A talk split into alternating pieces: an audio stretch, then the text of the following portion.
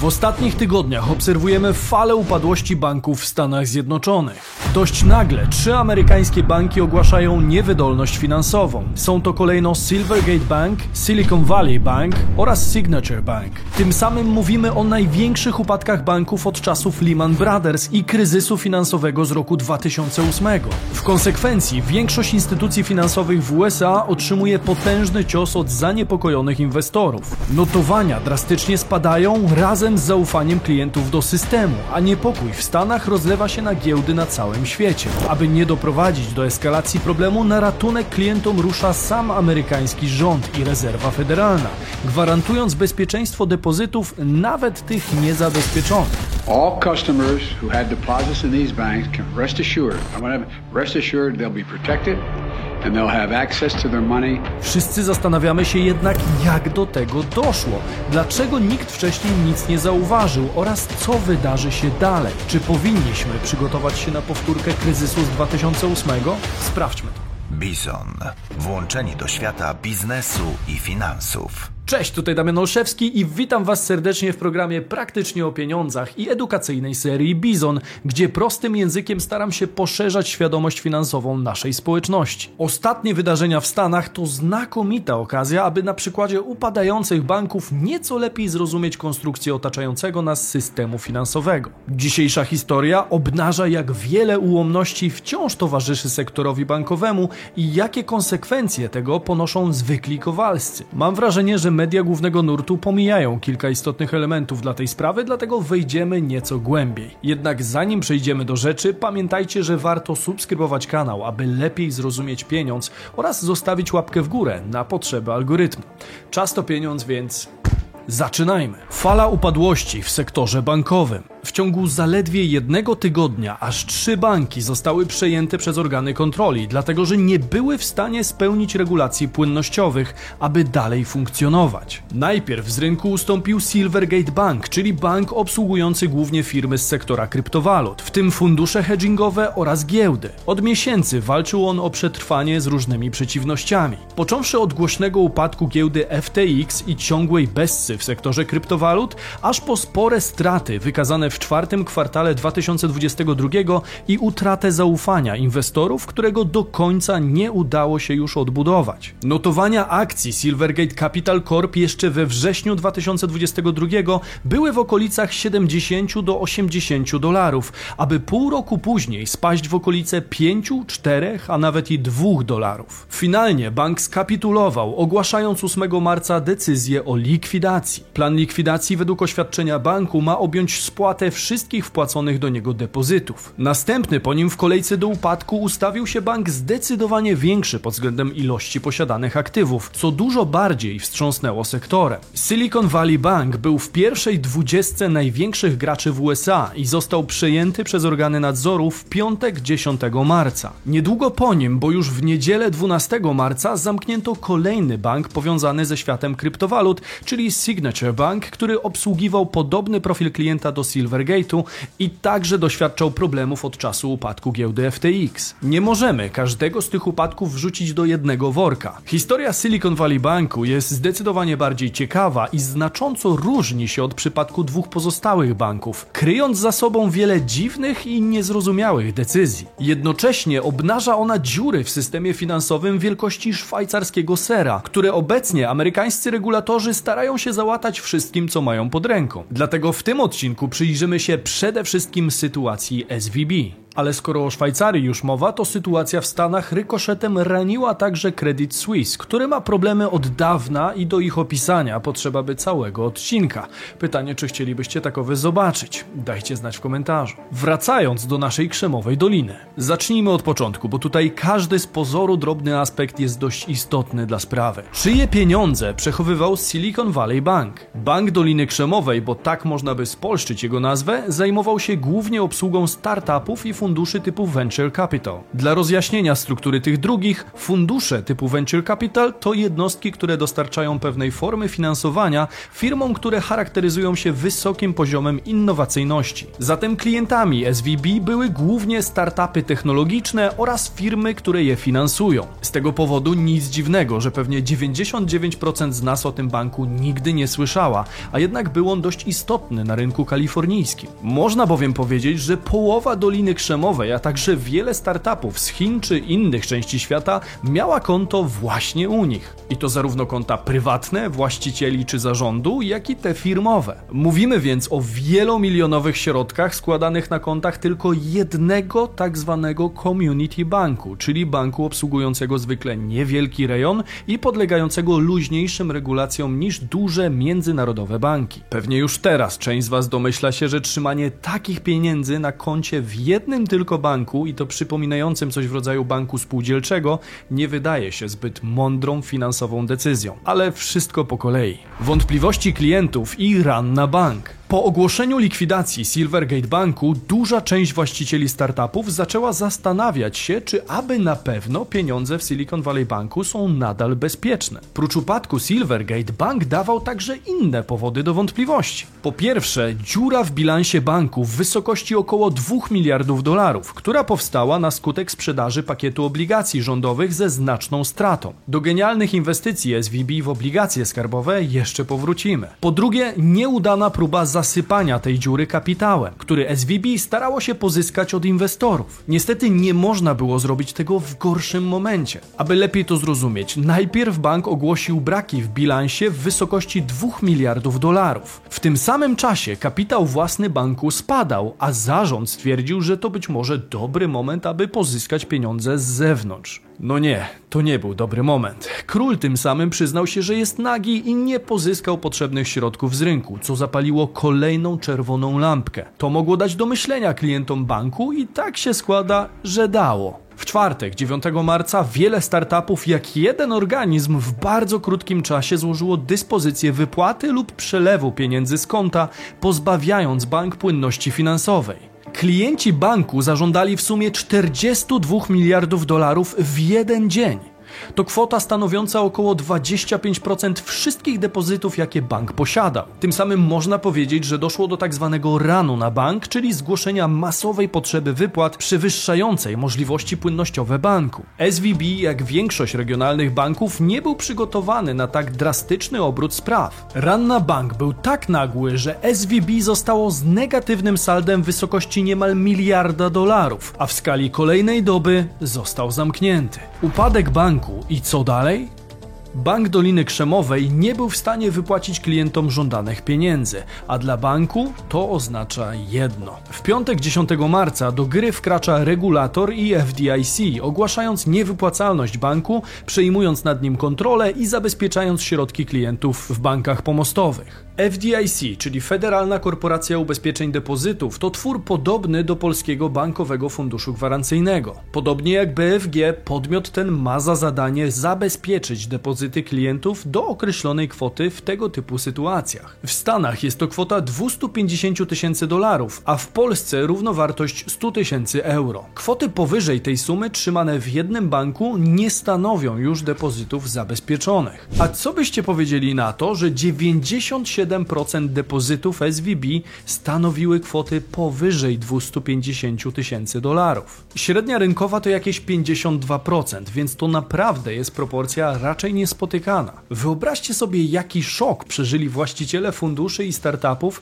kiedy w piątek dowiedzieli się, że nie mają dostępu do własnych pieniędzy. Milionów czy nawet miliardów dolarów, które miały pokryć bieżące zobowiązania, jak na przykład wynagrodzenia dla tysięcy pracowników czy podwykonawców. Pomyślicie pewnie, że to jednostkowe przypadki niewielkich firm, które pewnie nie miały nikogo, kto zajmowałby się profesjonalnie zarządzaniem ryzykiem. Tylko że nie. Nagle do olbrzymich kwot ulokowanych w średniej wielkości regionalnym banku przyznały się takie marki jak Roblox, Etsy, Vox Media, Vimeo, BlockFi, Roku, która trzymała tam niemal pięćset milionów dolarów w gotówce, czy Circle, który trzymał w nim dosłownie miliardy dolarów. Lista znanych i mniej znanych firm, które lokowały tam pieniądze, jest naprawdę długa. Część z nich nie jest popularna w Polsce, ale na rynku amerykańskim to naprawdę duże firmy. No to jak? Depozyty niezabezpieczone, więc pieniądze przepadają i żyjemy dalej, prawda?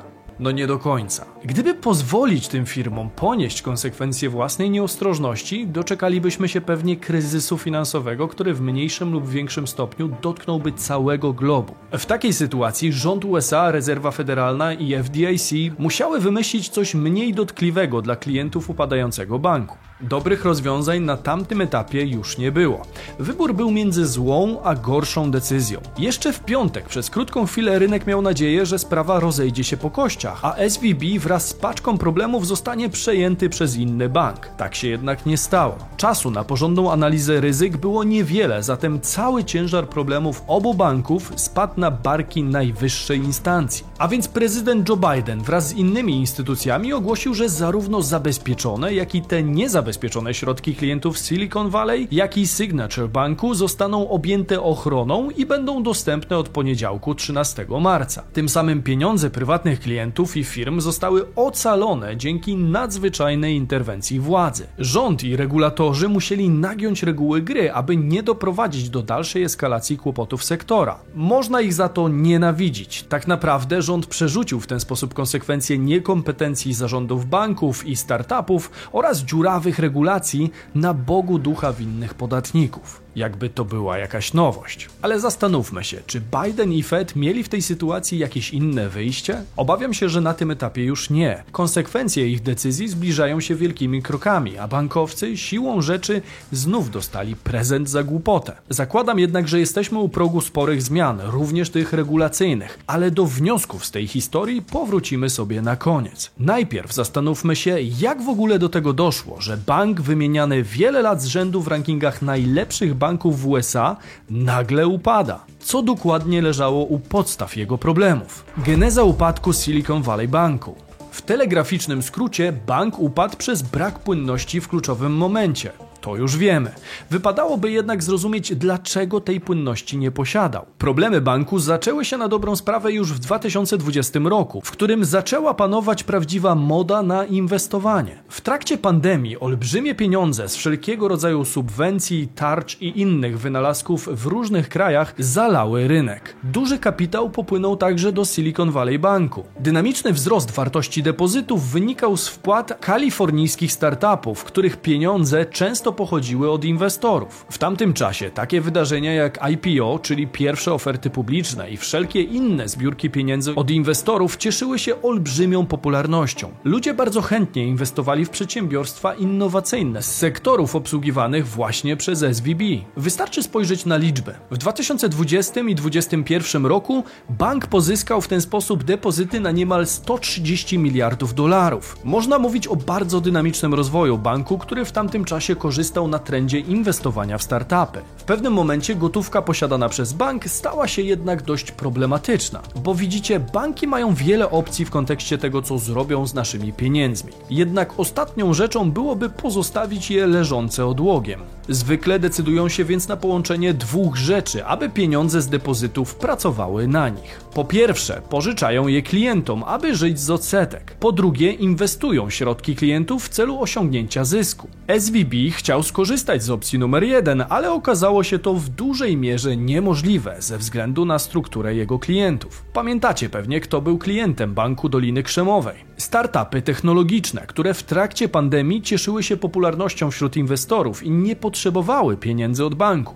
Inna sprawa, że młode firmy w tym sektorze często nie mają nawet zdolności kredytowej i zwykle bardzo długo nie osiągają zysków. Taka jest natura potencjalnych jednorożców. Przykładem może być choćby Uber, który przez bardzo długi czas był na minusie, mimo olbrzymiej skali działania i ekspansji prowadzonej na wielu różnych rynkach. Startupy często przepalają masę pieniędzy inwestorów w poszukiwaniu właściwej recepty na ekspansję. Dlatego znacznie częściej na początkowych etapach rozwoju finansowane są przez tak zwane fundusze fundusze venture capital, a nie przez banki. Silicon Valley Bank został więc z dużą ilością płynnej gotówki, a jednocześnie nie miał za bardzo komu jej pożyczać. Jak się pewnie domyślacie, zarząd poszedł więc bramką numer dwa i zainwestował pieniądze klientów. Niestety dość niefortunnie. Bank wybrał do tego celu długoterminowe obligacje skarbowe i to takie naprawdę długoterminowe. Silicon Valley Bank ulokował w obligacjach skarbowych ponad osiemdziesiąt miliardów dolarów. Z tego około dziewięćdziesiąt siedem procent z nich stanowiły obligacje o dziesięcioletnim i wyższym terminie zapadalności i o średniej stopie zwrotu na poziomie jeden przecinek pięćdziesiąt sześć procent. Bank był w posiadaniu znacznej ilości papierów dłużnych, które przy tak długim terminie są bardzo czułe na wszelkie zmiany stóp procentowych. Czy S V B musiał wykupywać akurat obligacje długoterminowe? Nie musiał, ale to zrobił. Zarząd założył zatem, że historycznie niskie stopy procentowe jeszcze długo z nami pozostaną i nie mógł się bardziej mylić. Tym samym bank podjął się ryzyka, które było zupełnie niewspółmierne do potencjalnej nagrody. Tu nie było mowy o high risk, high reward. Tu było wysokie ryzyko przy miernej stopie zwrotu. Tak jakby nikt nie zarządzał ryzykiem w banku przez dłuższą chwilę. Zaraz. Wygląda na to, że tak właśnie mogło być, ale o tym za chwilę. Przy oprocentowaniu na kontach bliskim zeru bank oczywiście zyskiwał na różnicy między oprocentowaniem depozytów a średnim oprocentowaniem wykupionych obligacji. Umówmy się jednak, że nie był to jakiś zysk godny pozazdroszczenia. Z kolei inwestowanie w obligacje długoterminowe przy tak niskim poziomie stóp procentowych wiąże się ze znacznym ryzykiem. Na czym polegało to ryzyko? Kiedy Fed zaczęło podnosić stopy procentowe, to wartość obligacji S V B drastycznie spadła. Dzieje się tak dlatego, że kiedy stopy procentowe rosną, to wraz z nimi rośnie też oprocentowanie emitowanych przez bank centralny obligacji. Zatem Silicon Valley Bank był w posiadaniu obligacji na długi termin oprocentowanych na poziomie jeden przecinek pięćdziesiąt sześć procent, kiedy przeciętny inwestor po zmianach mógł kupić je na rynku już na trzy przecinek pięć procent, czyli na warunkach ponad dwukrotnie lepszych. W W takiej sytuacji wartość długoterminowych obligacji dających mniejszy zwrot spada, bo aby przekonać kogoś do ich zakupu, trzeba sprzedać je z odpowiednią zniżką. Inaczej po co jakikolwiek inwestor miałby je kupować, skoro są niżej oprocentowane? Zatem czy można powiedzieć, że S V B stał się ofiarą podwyżek Fedu? Podwyżki były jasno sygnalizowane przez Fed, a problem leżał w braku reakcji na zwiększające się ryzyko. Bank miał możliwość wyjścia z tej inwestycji ze stratą na wczesnym etapie podwyżek, ale zabrakło takiej decyzji. Zabrakło także osoby odpowiedzialnej za zarządzanie ryzykiem w banku.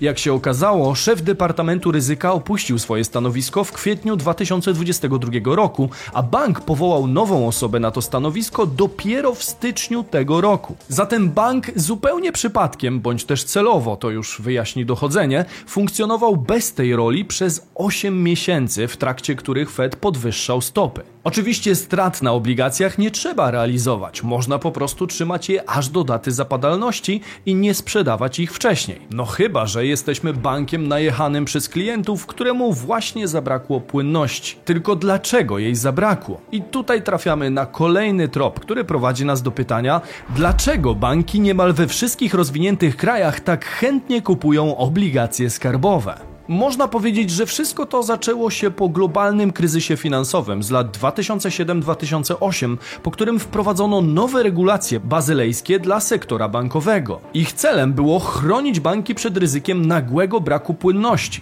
Wtedy tak zwane rany na banki także siały spustoszenie w całym sektorze. Jak widać, nadal odpowiednio duża i spanikowana grupa klientów może doprowadzić nie jeden bank do nagłej upadłości, a regulacje mają luki. Banki nie posiadają naszych pieniędzy na koncie, mimo że wszyscy widzimy cyferki na ekranie bankowości. Podmioty tego typu pożyczają pieniądze zgromadzone na depozytach innym klientom bądź inwestują je na wszelkie sposoby. Jednak zgodnie z nowymi regulacjami bank musiał posiadać taką ilość aktywów w formie płynnej, aby w razie czego pokryć wszelkie żądania klientów. We wspomnianej płynności aktywów chodziło o to, aby były to środki dostępne praktycznie od zaraz, bez większego ryzyka. I tu w zapisach regulacyjnych znajdziemy spory defekt. Otóż do spełnienia założeń regulacyjnych świetnie nadaje się rzecz jasna gotówka, którą bank komercyjny powinien odłożyć w bezpiecznym miejscu, czyli w banku centralnym. Jednak na tym samym poziomie płynności co gotówka znalazły się także takie aktywa jak obligacje skarbowe, wysokiej jakości obligacje korporacyjne i niektóre papiery wartościowe zabezpieczone hipoteką. Banki stanęły więc przed decyzją: trzymać gotówkę w banku centralnym na dość niskim procencie, czy może lepiej kupić pakiet obligacji, który także spełnia wymogi regulacyjne, a być może da nam uszczknąć nieco więcej zysku. I zgadnijcie, co zrobiły banki. Rzecz jasna, część z nich wykupiła lepiej oprocentowane obligacje i ciężko mieć do nich o to pretensje, skoro sam regulator przeszło dekadę temu stwierdził, że obligacje skarbowe są tak samo płynne jak gotówka. Tyle, że nie są i gorzko przekonał się o tym Silicon Valley Bank, który posiadał aż pięćdziesiąt sześć procent aktywów właśnie w formie rządowych obligacji. Nowe regulacje faworyzowały obligacje również w kontekście natury księgowej, dając bankom narzędzia, które sprawiają, że pomimo posiadania takiej ilości ryzykownych obecnie aktywów, bank wcale nie musiał wpisywać w bilans żadnych strat, co może być dezorientujące dla inwestorów. Silicon Valley Bank miał dużą ilość obligacji skarbowych zaklasyfikowaną jako hold to maturity, czyli trzymane aż do terminu zapadalności. W takiej sytuacji w bilansie nie ma mowy o stratach i rzeczywistej wartości papierów w razie zaistnienia potrzeby ich natychmiastowej sprzedaży. Zamiast tego traktuje się je tak, jakby bank miał możliwość czekać na wykup za lat dziesięć czy więcej. I wszystko jest ok, dopóki bank nie otrzyma takiej ilości zleceń wypłaty, która zmusi go do sprzedaży rzekomo płynnych aktywów zabezpieczających depozyty klientów z ogromną stratą. W takim właśnie finansowym rozkroku klienci zastali Bank Doliny Krzemowej. Jeszcze parę dni czy tygodni wcześniej bank spełniał wszelkie płynnościowe wymagania dla regionalnego banku.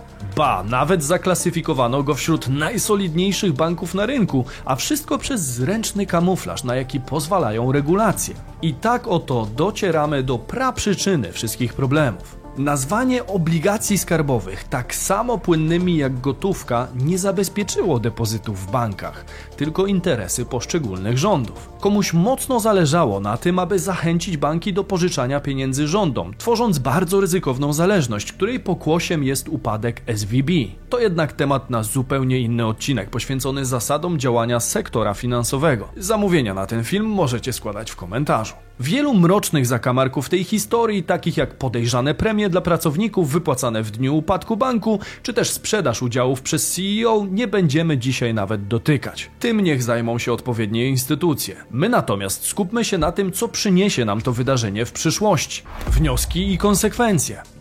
Z pewnością szykowane są już rozwiązania regulacyjne, które zapewnią Fed większą kontrolę w sektorze średnich banków. Do tego, kiedy wszyscy skupiamy się na samych upadkach, dzieje się coś o wiele ważniejszego, co będzie miało wieloletnie reperkusje. Mianowicie amerykański rząd i Fed tworzą właśnie zupełnie nowy mechanizm finansowania potrzeb klientów instytucji bankowych. Tak zwany Bank Term Funding Program będzie dawał bankom możliwość pożyczania pieniędzy pod zastaw kaucyjny w postaci np. obligacji skarbowych. Skarbu Państwa. I uwaga, wartość takich papierów będzie określana jako wartość nominalna, a nie wartość realna na dany dzień wymuszonej sprzedaży. Nowy program ma pozbawić banki konieczności szybkiej sprzedaży papierów wartościowych ze stratą, kiedy te będą potrzebowały płynności. Na przykład w momencie zwiększonego zapotrzebowania na gotówkę ze strony klientów, tak jak to miało miejsce w przypadku Silicon Valley Banku. Mamy więc do czynienia ze zmianą systemową, która wywraca do góry nogami dotychczasowe zasady w segmencie zarządzania ryzykiem. Olbrzymią korzyść dzięki temu odniosą udziałowcy banków. Nowe narzędzia asykuracyjne i zmiana podejścia do zastawu to dodatkowa ochrona ich interesu. Zapytacie, kto to sfinansuje? Prezydent Biden twierdzi, że żadne pieniądze nie zostaną z tego powodu wyciągnięte z kieszeni zwykłego podatnika, a koszty tego programu solidarnie pokryją banki. Obciążone w ten sposób banki będą szukały podobnego poziomu rentowności, przerzucając ten koszt na klientów. Finalnie zapłacą zatem klienci banków. A teraz znajdźcie mi proszę kogoś, kto nie ma konta w banku, żyjąc w Stanach Zjednoczonych i przekażcie mu, że on wyjątkowo nie zapłaci. Dziękuję za uwagę i polecam subskrypcję kanału, jeżeli lubicie tematy z pogranicza biznesu, finansów i ekonomii. Wiernych bizonów proszę o hashtag bizon w komentarzu, a my widzimy się w sobotę i niedzielę o piętnastej. Cześć!